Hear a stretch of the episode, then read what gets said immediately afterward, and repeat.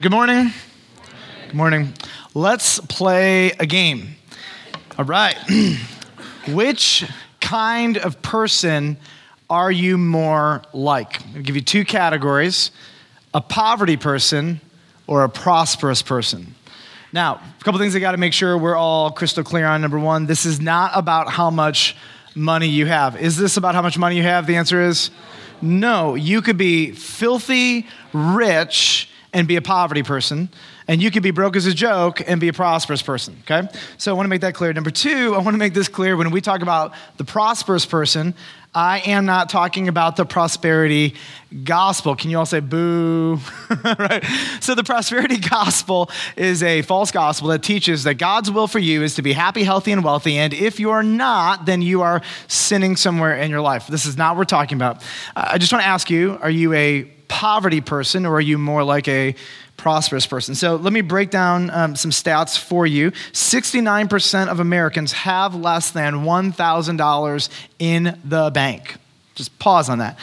69% of all Americans have less than $1,000 in the bank. And some of you are like, I think I already know which one I am. And then some of you are thinking to yourself, how is that even humanly possible? Um, of those making over $100,000 a year, 25% live paycheck to paycheck, and the vast majority actually have no savings or retirement. For some of you, you're thinking to yourself, how could I plausibly make over $100,000 a year and not have savings and not have a retirement? While some of you in this room, you're like, yep, totally got that one down. Understand how that works, okay? Uh, the stats on this are just un- unbelievable. Uh, the majority of people in this room, Christians as well, live paycheck to paycheck, don't have a savings, have very small margins for actual generosity. And uh, so I want to talk about pro- poverty people. Let's see if you're there. Poverty people are driven primarily by impulse and or a lack of training. So basically they say two, two main things. If I have it, I can spend it. And likely if I can spend it, I deserve it. Number two, they're going to say credit card debt is necessary and acceptable. So let me phrase it to you this way if you have a son or daughter in your home and you don't teach them any principles about money, American culture teaches a poverty mindset. It teaches people to spend everything they have, and then maybe if they feel generous at the end and there's anything left over, then plausibly maybe they'll be able to give something away. Uh, so if your kids are growing up and you're not teaching this to them and you're just modeling it to them, here's what I can tell you: your kids will grow up with a poverty mindset, even if they make six figures and above. Now, poverty mindset people have a different view on debt. They believe debt is normal, it is acceptable, even though the banking industry charges exorbitant amounts of money. And the very existence of credit cards that aren't paid off is an indicator that we are living beyond our means. Now, if you have a poverty mindset, that has never bothered you, and you probably have not seen that as a source of a major problem in your life. Poverty people do not meticulously stick to a budget if you're a poverty person and you're thinking about a budget, you may be thinking about the budget you made last year or a couple years ago that maybe every other month informs the decision you make. Poverty people don't stick meticulously to a budget um, they spend their money and they wonder, where did it go? Why don't I have anything left? The whole point of a budget is to intentionally tell something where to go. As we think about legacies, we want you to think about your legacy like a budget.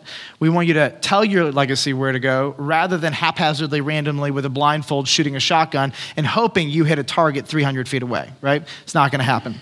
So when we think about this stuff, I want you to understand that poverty people don't prioritize correctly their income. Here's how a poverty person thinks about the prioritization of their income. Number one, they say uh, standard of living first. And in this, in the new American concept, is eating out entertainment, and more stuff. This is first. You get money in. My first obligation is to my impulses and my needs and my status. If that is you, you're likely on the poverty side of the spectrum. Number two, bills. Um, I have credit card bills or these bills. I have all these bills. I've got to pay them off. Cross our fingers that after my eating out budget, I have enough money to actually pay off all my bills, which are usually prolonged credit card bills that are accruing unusual amounts of interest. Number three, guilt generosity. You'll go to church, and the pastor will preach a sermon on giving, and you'll be like, oh, shoot, I'm supposed to do something like that. And so you manage to pull out under 1% of your income to give generously to a nonprofit or your local church or a need that is genuine and real in your life. Number three, savings, not a chance.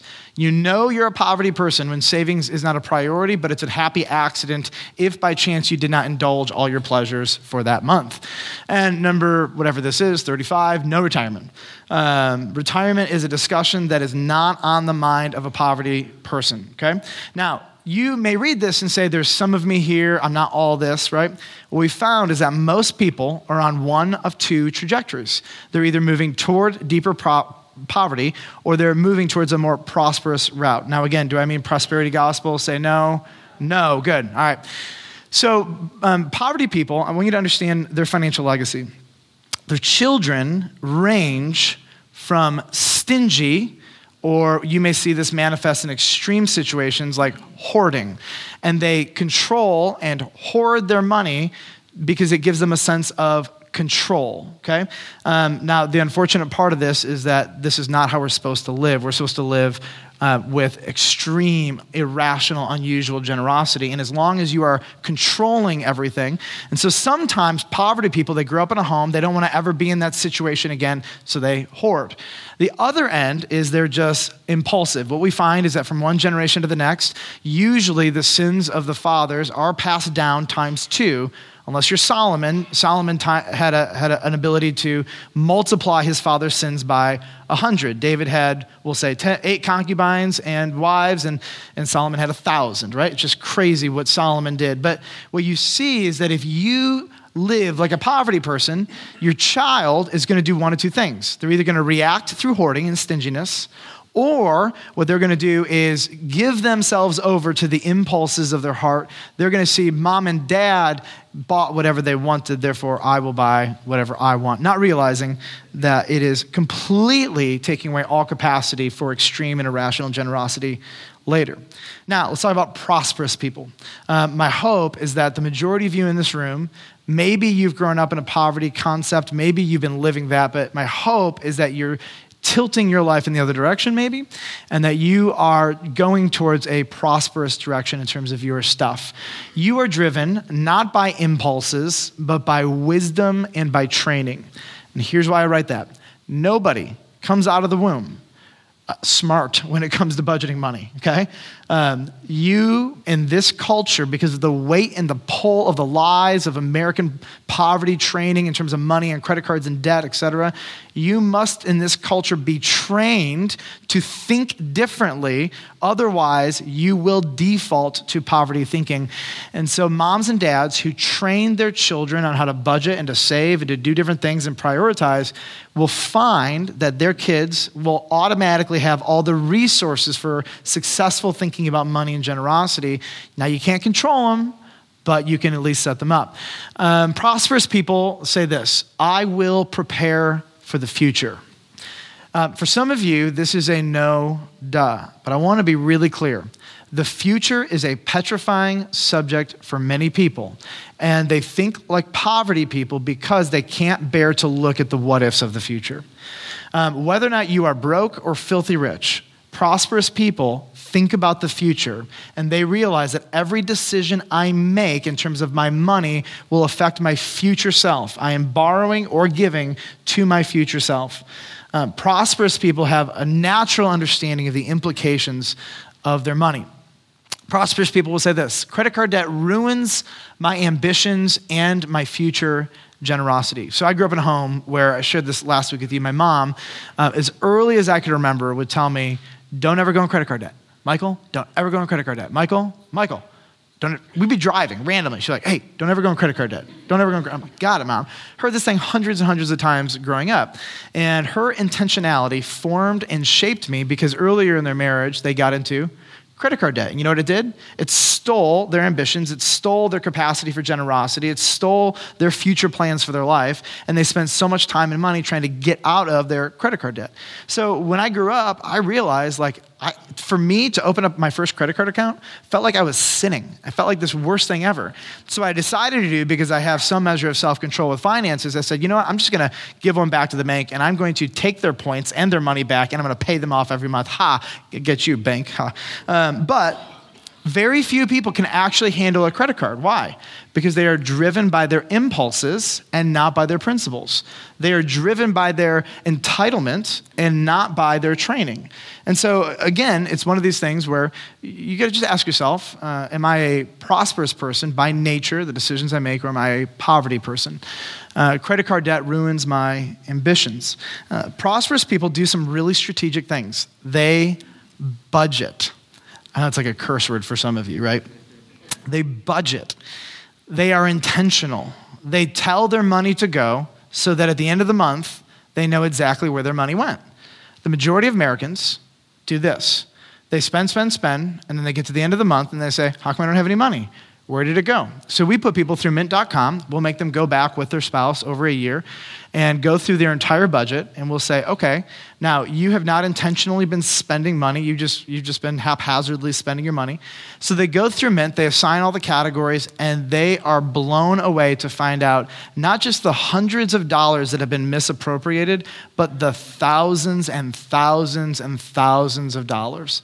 It's actually an incredible experience to watch people, to sit down with them, face their spending habits, and they will say, This almost always happens. How much money do you think you spend on eating out? Maybe 150 a month. Then we pull up their restaurant bills for the last three months, and it is not unusual that they spend between 700 and $1,000 a month. One couple we sat with, it was $1,000 a month, and that wasn't even his future wife's money that she was spending. She was at 600 a month, and their joint income was under $50,000 a year, right? They had to face the reality of their habits and impulses, and if you asked them, what would they have said? 150 bucks, maybe 200 in a bad month, right? because this is the nature of how we are so easily deceived. We nickel and dime, we don't think. If you don't budget, so here's what happens uh, prosperous people, always on the top end of their budget, they put generous giving. Now, if you think for a moment that the church just wants my money. Then don't give it to Village Church, give it to any other kingdom building organization. My biggest concern for you is not whether or not you give to Village Church, it is that you are an irrationally generous giver with your time and your stuff and your energy. That's all I want for you. If you think we want your stuff, give it, give it to someplace else. I don't care. But prosperous people prioritize irrational generosity first. Then they put aside savings. For some of you, you're like, Michael, like, literally, I could pull up a website and read budgeting principles. I'm telling you, 69% of Americans, this is crazy talk, right? What I'm telling you is that in the church, it's not that much different. What I'm telling you is that when we do financial counseling with people, I am blown away, and it's not just young people or old people, it's everybody. And so when I get up and say stuff like this, they're like, yeah, you know, I already know that stuff. And I'm like, yeah, you might, but guess what? About 70% of the church doesn't. Retiring? What? like that's that's not even feasible. And then there's the standard of living. My standard of living is, is determined after my standard of giving, after my savings, after my retirement, and then I build a life for myself and my family. But what I want to do at the end of my budget is leave margin. I leave margin not just for the what ifs, but I leave margin for irrational and random generosity. All the opportunities that come up. Pastor Tim gets up and says, um, Hey, there's going to be a mission trip. We need $8,000. And some of you are like, Hey, it's the end of the month. I've got 300, a buck, 300 bucks a month left over for random generosity. Text give, text 77977 to Village Church, and, and you know, you can do that in five seconds. For some of you, that's a no brainer. But the ability for you to do that is because you think like a prosperous person. You don't think like a poverty person. Poverty people spend it now, prosperous people think about the future. Uh, now, as I say this, some of you, we could just end now and you're like, I've got some serious repentance to do. Some of you are wondering, why are you talking about this? Because I want you to hear this. Um, at the end of the sermon, we're going to bring all this together for you. But you need to figure out which trajectory you're on. Because if you are going to leave a godly financial legacy from generation to generation, you have to get out of the poverty mindset and teach your children how to live a prosperous mindset so you can be rich. Say no no, so you can be crazy generous. So you can be crazy generous. Number number one, you're not going to be able to leave the legacy you want. And number two, you're not going to be able to do what God's asked you to do if you're not handling his resources the way he tells you to do it. So uh, I want to set this up for you. If you're new with us, we're uh, in the fourth week of a five week series on legacy. So we're going to talk about financial legacy today. I'd like to define the terms legacy for you so you can be on the same page with us. Um, a legacy is two things. Number one, a legacy is the dominant narrative or story of your life. So when you die and your family gets together and it's Christmas or it's Thanksgiving or Easter, having a big meal and your name comes up, the stories that are told about you, this becomes your, your legacy. This is a part of it. And unfortunately, your legacy is told by the people who tell your stories. And if they don't like you, well, you have a terrible legacy. But there's a second part of your legacy that we have a little bit more control over. And the second part of our legacy is the lasting impact of your life on another soul. Um, this is the lasting impact, primarily, by the way, that you're going to have on your children and your grandchildren. This is where that legacy is the most powerful. You can influence their lives unlike nobody else in this entire world.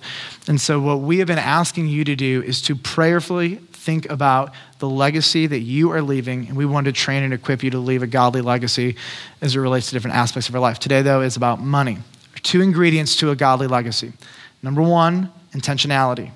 Godly legacies never, ever happen on accident. If you don't tell and budget your legacy and tell it where to go, it will be random and haphazard, and you will not leave a godly legacy for the next generation. Number two, a godly legacy requires long term obedience. It requires you to rethink your life and to say, from this point on, I'm going to live for the future. I'm not just going to spend everything I have, but I'm going to actually think about those coming after me and how I can give to them godly wisdom and show them how to invest into God's kingdom with their life. So, point number one in your notes, uh, we're going to be in Matthew chapter 25. We'll start in verse 14. So, open up your Bibles there. Point number one in your notes is this I am activated to grow God's kingdom right now. I am activated to grow God's kingdom right now. It reminds me like a robot, right? Many Christians are like robots with no batteries. And I just want to like plug you into the wall and activate you and get you moving and do what you're supposed to be doing. And I want you to notice if you're a believer right now, as it pertains to your money, as it pertains to your life, you have been activated by God to grow his kingdom. And so, what's going to happen is we're going to use a parable that Jesus tells. It's in a series of parables that is preparing the disciples and God's people how to live when Jesus goes away. So, Jesus is on earth, and you know the story. He's going to die, raised from the dead, and then he's going to ascend into heaven. What the disciples don't fully grasp yet is that there is about to be an enormous change in the way God relates to his people. What's going to happen with the life, death, and resurrection of Jesus is that God is going to move from a old covenant to a new covenant that no longer will all the laws that Israel had to obey, no longer will this be what God expects of people. There will be a new law, a new covenant that will be for anybody who trusts in Jesus Christ. And so here's what's happening Jesus, in his teachings, he's teaching people how to live according to the new covenant. He's teaching people how to live not according to the old covenant, but he's teaching them how to live in this new era of the church. And so, what we find in this text is we'll start in Matthew 25 14. It says this For it will be like a man going on a journey who called his servants and entrusted to them his property. So, in a parable, um, each of the subjects and objects, they have an, an, an, analogy, okay? They have something that they pertain to. So, the word it here um, is about the kingdom of God. And so, Jesus is telling a parable about the kingdom of God. Here's a kingdom ethic. Here's how you live in the kingdom of God. Um, you otherwise are not going to know this, so I have to teach you. Here's basically how to be a Christian um, under the reign of Jesus, okay? And so, it is the kingdom of God. The master here, um, is going to be, or the man who you'll see is the master, is going to be Jesus. He is filthy, filthy, filthy rich. This guy is loaded. Now, this guy it has servants, and the servants are Christians. Okay, that's, that's, that's who they are. So when you look at the servants, you think people who are followers of Christ. Now, the man is going to go on a journey, and the journey in our language is the ascension of Jesus Christ. Jesus is going to leave, and he's going to leave the church on earth to grow his kingdom, to grow his, we'll just say, uh, uh, wealth, okay? And the journey means basically, hey guys, I'm going to go away, I'm going to leave you here, and here's what I want you to do while I'm gone. Now we get to the property. The property, we're going to unfold this in a little bit. Um, it is the master's property, and he is going to give very specific things to each one of these servants. And these servants are going to have a responsibility to take the master's stuff and to do something with it. Most importantly, they're going to grow the master's kingdom or empire. That's their job. So it says in verse 14, it will be, the kingdom of God will be like a man, metaphorically Jesus, going on a journey, the ascension, who called his servants Christians, and they entrusted to him this property. 2 1 in verse 15, it says, he gave five talents, to another two, to another one. So, what is a talent literally? This is, I think, striking. One talent is roughly 75 pounds, it's a unit of measure. And if you were to take today's wages, this would be about $2.1 million. So, many people, when they hear the story of the talents, they're like, What do you mean I got one talent? No fair. He got five, right? Not the case. This is a lot of money. So the average male salary in the city of Bartlett is $66,000 a year. So that's how we base this number in the city. trying to make it Bartlett relevant, right? But really, this is what it comes down to. The average salary for a guy over a course of time, 32 years, um, this is how much money one talent would have been in today's wages on average. So was this a small amount of money? No. And if you receive $2.1 million to invest into the master's plan, right? Is this like a small thing to steward? No, this is actually really significant. So I wonder how, how, did, he, how did he decide who to give five talents to, which is $10.5 million, or two talents, which is 4.2 million? Make sure I did that math right, by the way. Um, to eat, yes, did I? Okay, good, thank you. Last service, I, was, I had a guess, so I wrote it down. Um, he goes on, he says, to each according to his ability. Then he went away. Here's what the master did the master didn't just randomly pull out numbers, the master has been watching, and the master has been discerning. And he gave to each one what he knew they were capable of stewarding well. Now, many of you know how the story pans out, but just pause for a moment. Did the five talent guy have the capacity to steward this money well? Yes. And the two talent? Yes. And the one talent? Yes. These men had already proven a bit of success in their life to the point where they were uniquely called on his journey and said, We're going to give you a responsibility, and your job is to steward this. So now I want to make something very clear for you. I want to make uh, it clear what a talent actually is in God's kingdom. Um, because you're going to hear the word talent and you're going to be tempted to hear me like a skill or something I'm good at. I'm good at playing piano or singing, like I'm talented. Not the case, not how I'm going to use the word. I'm going to use the word to refer to four main things that God Himself, His property, His things that He gives us to steward or be responsible for, to use with the intention to grow his kingdom money, skills, stuff, and experience. These are four things that God has given or permitted in your life. And every one of these things was given to you not so that you could be a bum, but so that you could invest it and grow God's kingdom. You might be wondering, why did God give me this set of experiences so you could invest it? Why did God give me this money so you could invest it? Why did God give me these skills so you could invest it? Why did God give me all this stuff so you could grow God's kingdom? Village Church, imagine if every person in this church activated their money, got out of poverty mindset, actually started living according to biblical principles and thought biblically about their money and their skills and their stuff and their experience and began praying, God, would you help me be faithful with a little bit so I could be faithful with more? I mean, what would happen? The reality is, we're going to see what happens to many Christians in this context. And so the text goes on, verse 16 He who had received five talents, he went at once and he traded with them and he made five talents more. So also he who had the two talents made two talents more. But he who had received the one talent, he went and he dug into the ground and he hid his master's money. Let's look at the five talent guy. What did he do at once? He went, I mean, the master's gone, and at once he goes and trades. Like, I'll be honest, this guy's pretty shrewd because somebody lost money in this trade, right? And, uh, but at once he goes and he doubles his money. And then who also goes at once? The guy with two talents, $4.2 million. He goes and at once he makes two more talents. He invests them, he figures out something to do. But now we got this guy, and this is the guy that's so frustrating because this guy, he goes out and he digs a hole right away. He throws all the money in the pit, covers it up, and just waits. Now, um, we're going to unfold this guy's motivations here, but right now, here's what, here's what Jesus wants you to feel frustration and confusion. Because this guy has the capacity to double the money like the other ones, but he doesn't. He has the ability, he has shown himself worthy and capable.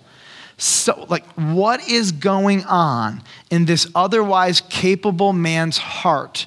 That he has proven himself to this point worthy, and now he is actually given this opportunity. He buckles under, under the pressure. What's happening inside him?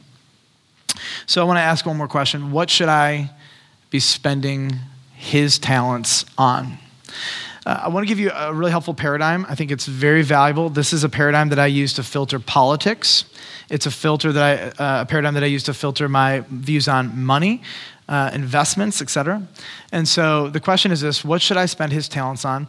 Um, what you find is that the master in the story has very specific values. He wants his kingdom, his empire, and his wealth to grow. That's one of the primary motivations we see so far with the master. And when we ask ourselves, okay, God wants to grow his kingdom, what are the things that grow God's kingdom? And I'll tell you, when you open up scripture, there are four things that really, really move God emotionally. Uh, there are four things that really, like, you, you mess with these, you anger God. And when you do these things, you please God. And these four things are very simple the lost, the least, the family, and the church. And so people often say, Michael, what's your political persuasion? I would say it depends on the candidate. Um, I want to vote for somebody who, who promotes things that are the dearest and nearest to God's heart. That's it. If it's a Democrat, Independent, Republican, whatever. And so you think about the lost. Um, I want to make sure the church is continually able to be mobilized to bring the gospel. I don't really think politics has a huge say in that. Um, and so for me, like that's just my priority for the church. How I think about investing my money, though, would be missionaries, short-term mission projects. Here's what I know: there's a bunch of missionaries in Haiti. We're about to send a team of guys over to love them and to serve them and give the resources they need. I'm going to pull out my phone and I'm going to text to give that because that is a value that is close to God. Missionaries in the mission field giving up their life, giving up their comfort, living in a country that's honestly a little bit crazy at times, um, more so than America, believe it or not. And uh, amen to anyone who's ever been to Haiti.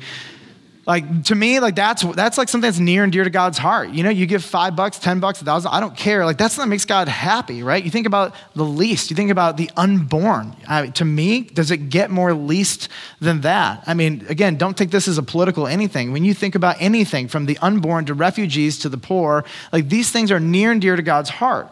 Now, there's the way the church deals with it, and there's the way America deals with it. I'm not saying the two are the same, but I'm saying in the church, these are things that are precious to God. And when I think about investing my life or my money or my energy, I want to support getting women out of the sex slave industry because it's vile and they are the least and they are trapped, right?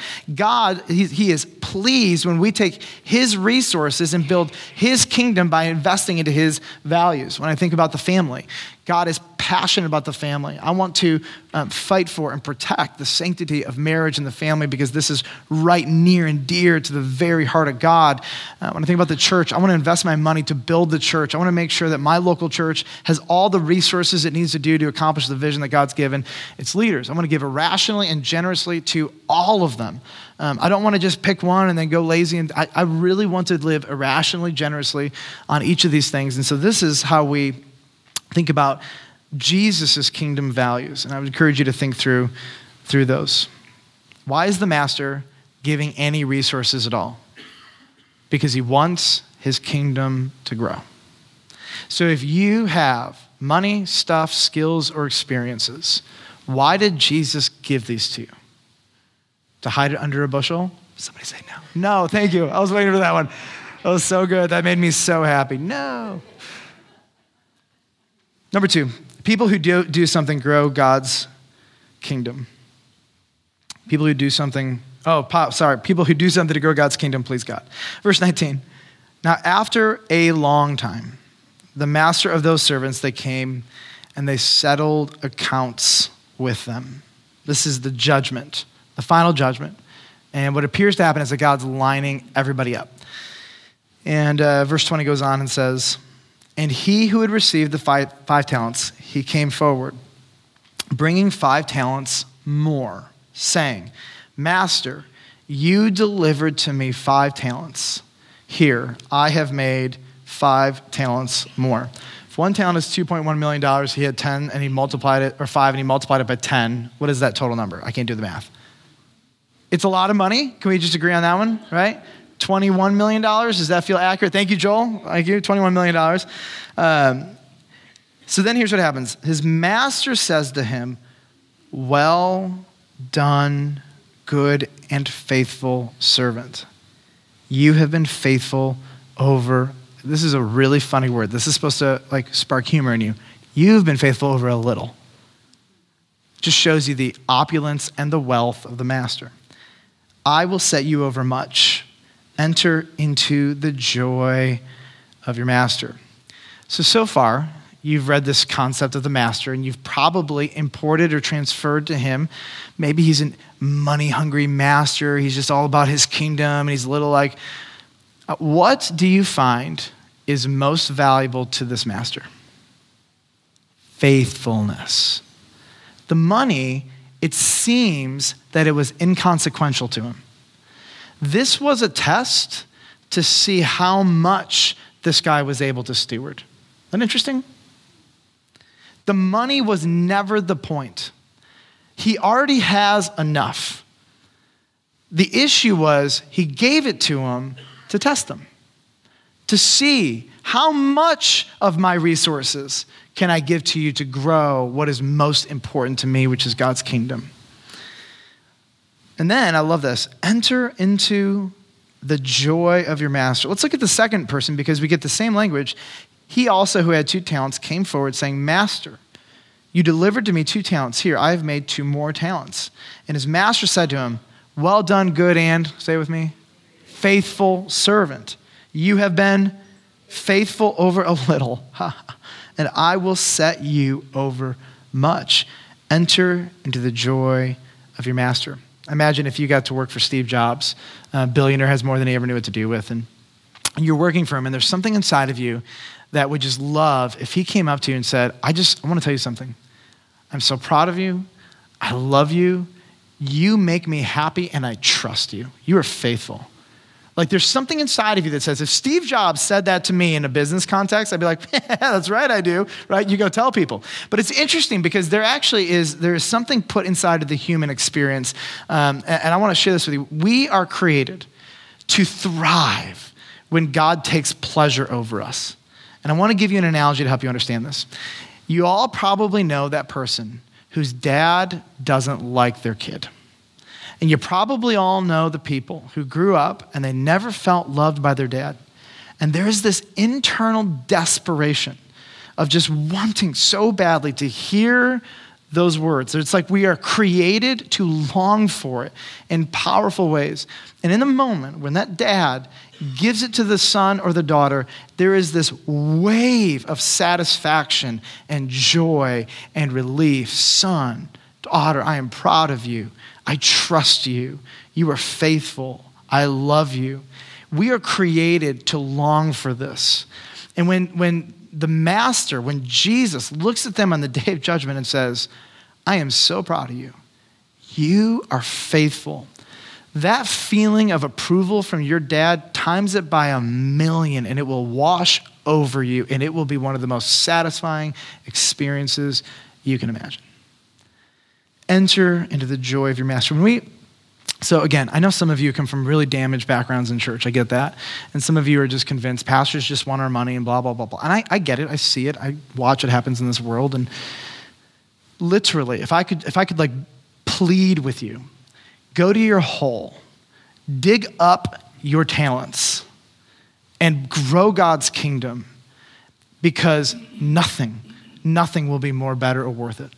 This is who you were made to be. And yet we dig them, we put them into a hole, we walk away, we cross our fingers hoping it's all going to be all right.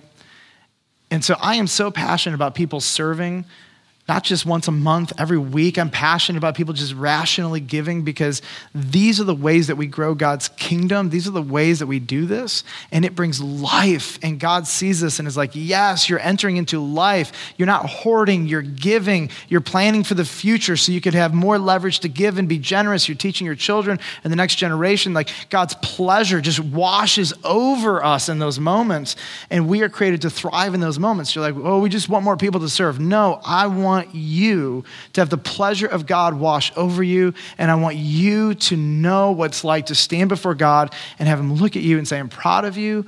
Well done, good and faithful servant. And some of you, you need to get off your rear and you need to dig up the hole and pull out all the stuff that you've been hoarding. And you have to figure out how do I grow God's kingdom and not be like this other guy. Now, I want the story to end. That's what I want. I want to say, this is a long enough sermon. We all got the point. Let's go home.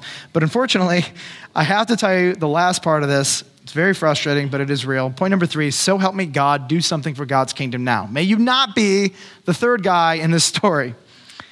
He also, who had received the one talent, came forward, saying, Master, I knew you to be a hard man, reaping where you did not sow, and gathering where you scattered no seed. Mark these words. So I was afraid. And I went and I hid your talent in the ground. Here, hear the crassness? Here, have what is yours. You have to pay attention here because his view of the master is fundamentally different than the first two guys. That if you view God like an old man sitting in heaven who's really grumpy and he's just out to exact vengeance, right? And you're petrified of God, you're, you're not going to be able to do the things that God's asked you to do. It's better to dig a hole, throw the stuff in the ground, than to fail and experience his wrath. Here's what I think uh, I think the master, for the first two guys, if they would have gone out, traded the money, and lost and came back with nothing, here's what I think the master would have said. I think the master would have said, I'm so thankful that you were willing to take a risk and that you tried. I would rather you fail I'd rather you try and fail than dig a hole, put your stuff, your resources, your talents into the ground, and cover them up and walk away. I'd rather you fail big than do nothing. And so this guy is thinking, you know what? I am petrified of the master. And you know what's interesting is what did the master actually want? Did he want more money? No. The master wanted faithfulness. And in his fear, he completely misread what the master wanted and he completely went down the wrong path. He over or underestimated his heart and his values. And here's what we find we find this guy loses big time. Big time. So sad. Verse 26 His master answered him, You wicked and slothful servant. Here's what's interesting how did the man self identify his problem? I was afraid. Not so. God pulls back his masquerade, his mask, says, That's cute, that's adorable. You weren't afraid, and you and I both know it. You were lazy and you were slothful. That's it. And that is evil. You did this because you're evil, not because you're afraid. Fear is what you tell people to justify yourself and make yourself feel better. Hear me. This has nothing to do with fear. But his master answered him and said, You wicked and you slothful servant. Okay, you knew. You knew that I reap where I have not sown, and gather where I scattered no seed.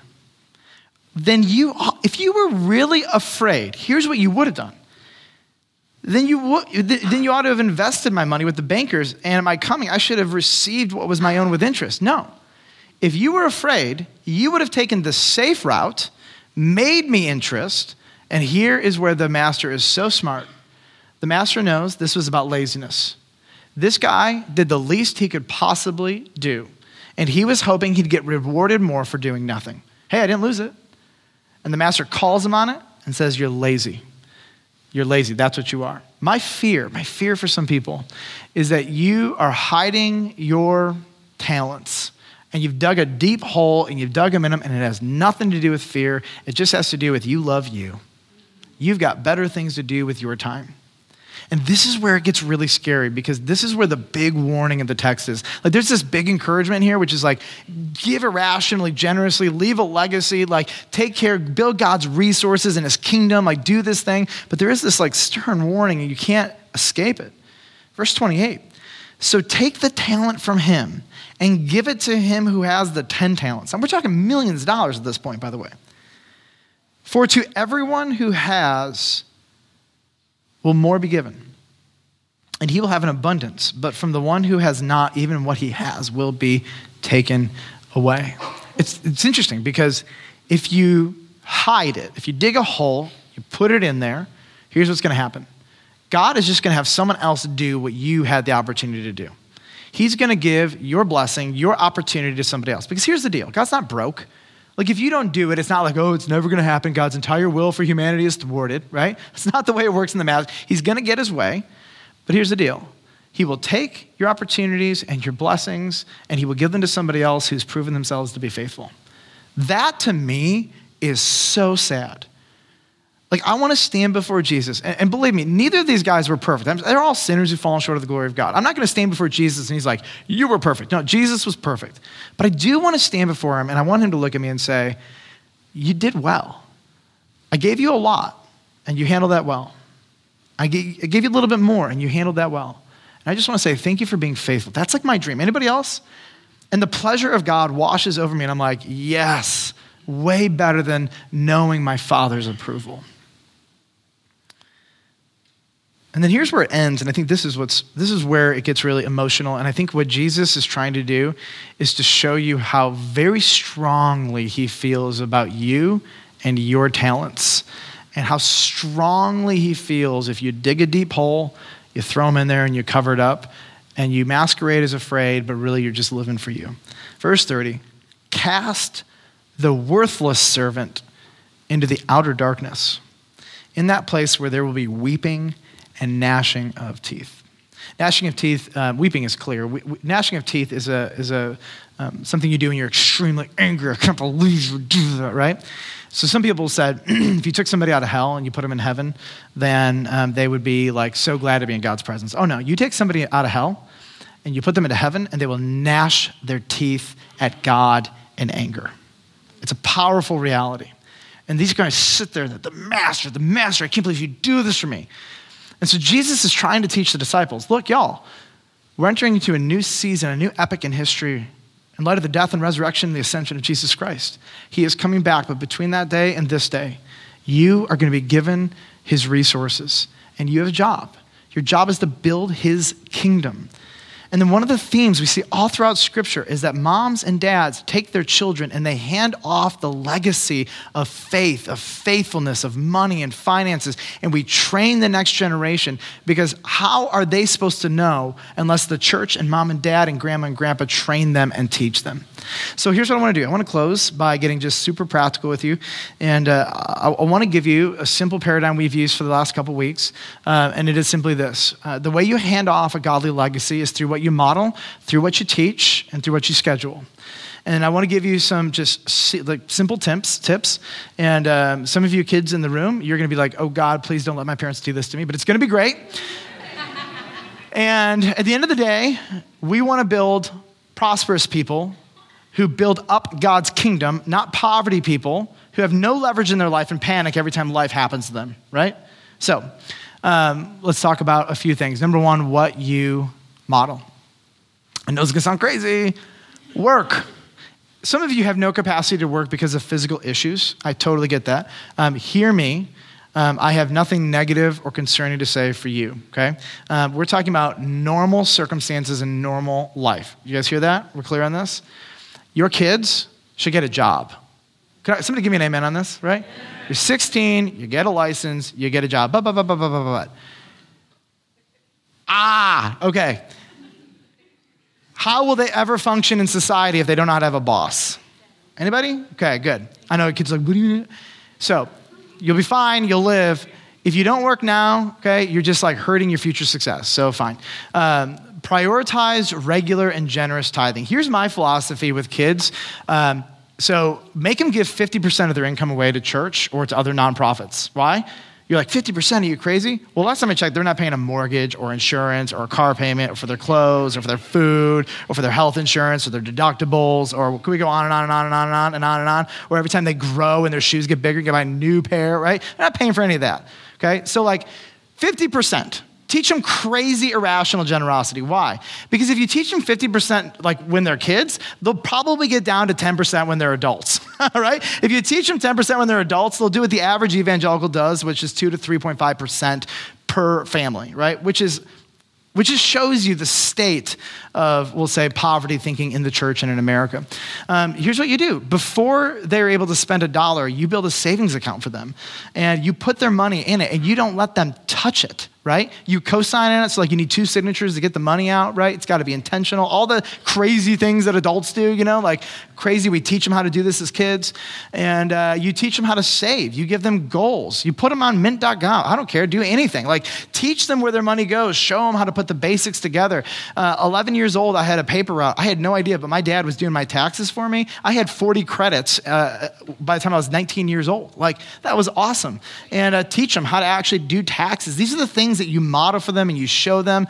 Uh, you, you model for them how not to go into debt. And if by chance you're in a season of repentance where you're like, I'm going to do something different, then you show them how to lower your standard of living so that you can accelerate debt payoff. Why? Because debt is evil. It's so hard and it corrupts. It's so sad the standard of living after our standard of giving. We build our life on generosity, and then the rest of what we do is built on um, we, we live basically after we've determined what we're going to be generous with. Like these are simple things that we model to help our children and our grandchildren start to do things differently. The deeper you are to the poverty side, by the way, and hear me, I have no condemnation, none. My big desire is for you to take steps the other way. I have no desire to say, you're bad. Everybody who grows up in this country, unless somebody teaches you otherwise, goes down the poverty route. It's just how they think. My desire for you is to pivot my desire for you is to begin a different trajectory. And sometimes there will be some of you who actually have to take your kids with you and show them the mistakes you've made so that they will never, ever make those mistakes again. Standard of living after standard of giving. Now there's what you model. But if you just model stuff and you don't teach them, will they be able to live it out when they get older? Say no. Say, it's, this, this is what happens. We say the, what the first, first generation assumes, the second neglects, the third rejects. If you assume they're going to get it through osmosis, they will not get it and they will neglect it when they become adults. Now, number two is what you teach. You teach them how to work. It doesn't like you start mowing lawns, you start doing driveways and shoveling stuff anything. I mean, you just teach them how to work, you teach them how to budget. You actually open up for them a budget. Again, I'm a raving fan of mint.com because of how helpful and easy it makes this process for adults and kids. Um, you teach them how to prioritize, regular and generous tithing. You actually model for them how to do it. You show them how to write checks or give cash. You do whatever it takes because it is our job to teach them how to function and structure their life so they can be as generous as humanly possible. Submission to government. I mean, you, I think Illinois is crazy. But you know what? God called me to live here and I'm going to pay their taxes. Drives me nuts. Anyone else? Debt principles. You know, you might find uh, that your kid is in debt. And so you walk with them and you teach them snowball effects. You do all these different things that help them accelerate debt payoff. Standard of living after standard of giving. Your kid says to you, I want to go buy a new guitar, like me. And you say, Well, have you given money? Have you saved? Is this leftover? Have you prioritized? Okay, now you can do that. Simple things, right? But really hard to do. But this is why we say Godly legacies are chosen with intentionality and long term obedience. Because if we don't hyper prioritize these things, we'll get distracted. We'll hope by osmosis they catch it, and they'll be fine. But man, we could raise kids who do serious damage to the kingdom of darkness and build up the kingdom of light. Finally, number three, what you schedule. A schedule in the summers. You get a job, why? Because it's summer. um, budgeting. I schedule times with my kids every October or November to help them budget for the next year. You put these things in your calendar because if you don't schedule them, what's going to happen? Nothing.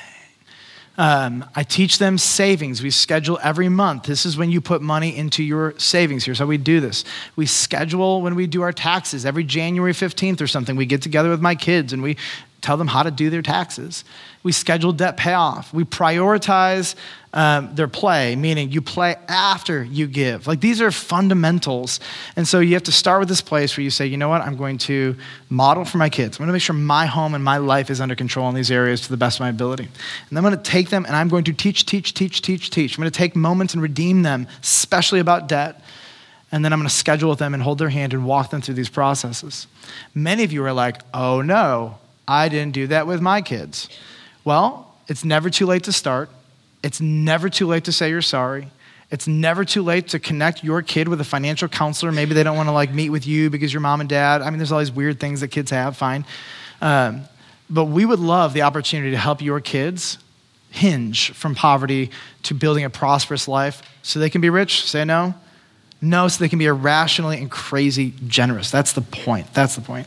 So if you hear anything today, I hope you hear our heart is to build generosity and to grow your relationship with God. Um, my hope is that you're like the first two guys and not the third. And uh, if there's anything we can do to help you as a church, it'd be our honor to come alongside of you. So let's pray together and we'll celebrate communion. Father, um, first of all, you you have permitted at least us in this room to live in one of the most unique economic contexts in all of human history. There are some countries where the, even the idea of doubling wealth is impossible because of corrupt government and, institutions. So, God, we don't take for granted um, the unique opportunity we have here. And God, our desire um, is to obey your word, to build your kingdom. And so, Lord, we do confess there have been many of us, some of us right now, we have dug deep, deep holes. And we have thrown these amazing opportunities that you have given us deep into those holes, covered them, and we turn our back to them. But God, may today be a day where your Holy Spirit gives us the courage and the conviction to pick up that shovel, to undig them, to pull them out, and to submit them back to you, God. Would you give clarity in terms of what next steps you want us to take? God, I pray that any spirit of condemnation or self loathing that would land on anybody in this room, that your Holy Spirit would just strike it away, but you would move us to action and repentance. Lord, I, I think about the just non action of this third guy, and it just infuriated you. God, our desire is to, um, is to look forward to the future. We can't change the past, and to please you with how we handle these amazing gifts uh, that you've given us as stewards. We love you, and um, we pray this all in the great and mighty name of Jesus. Amen. Amen.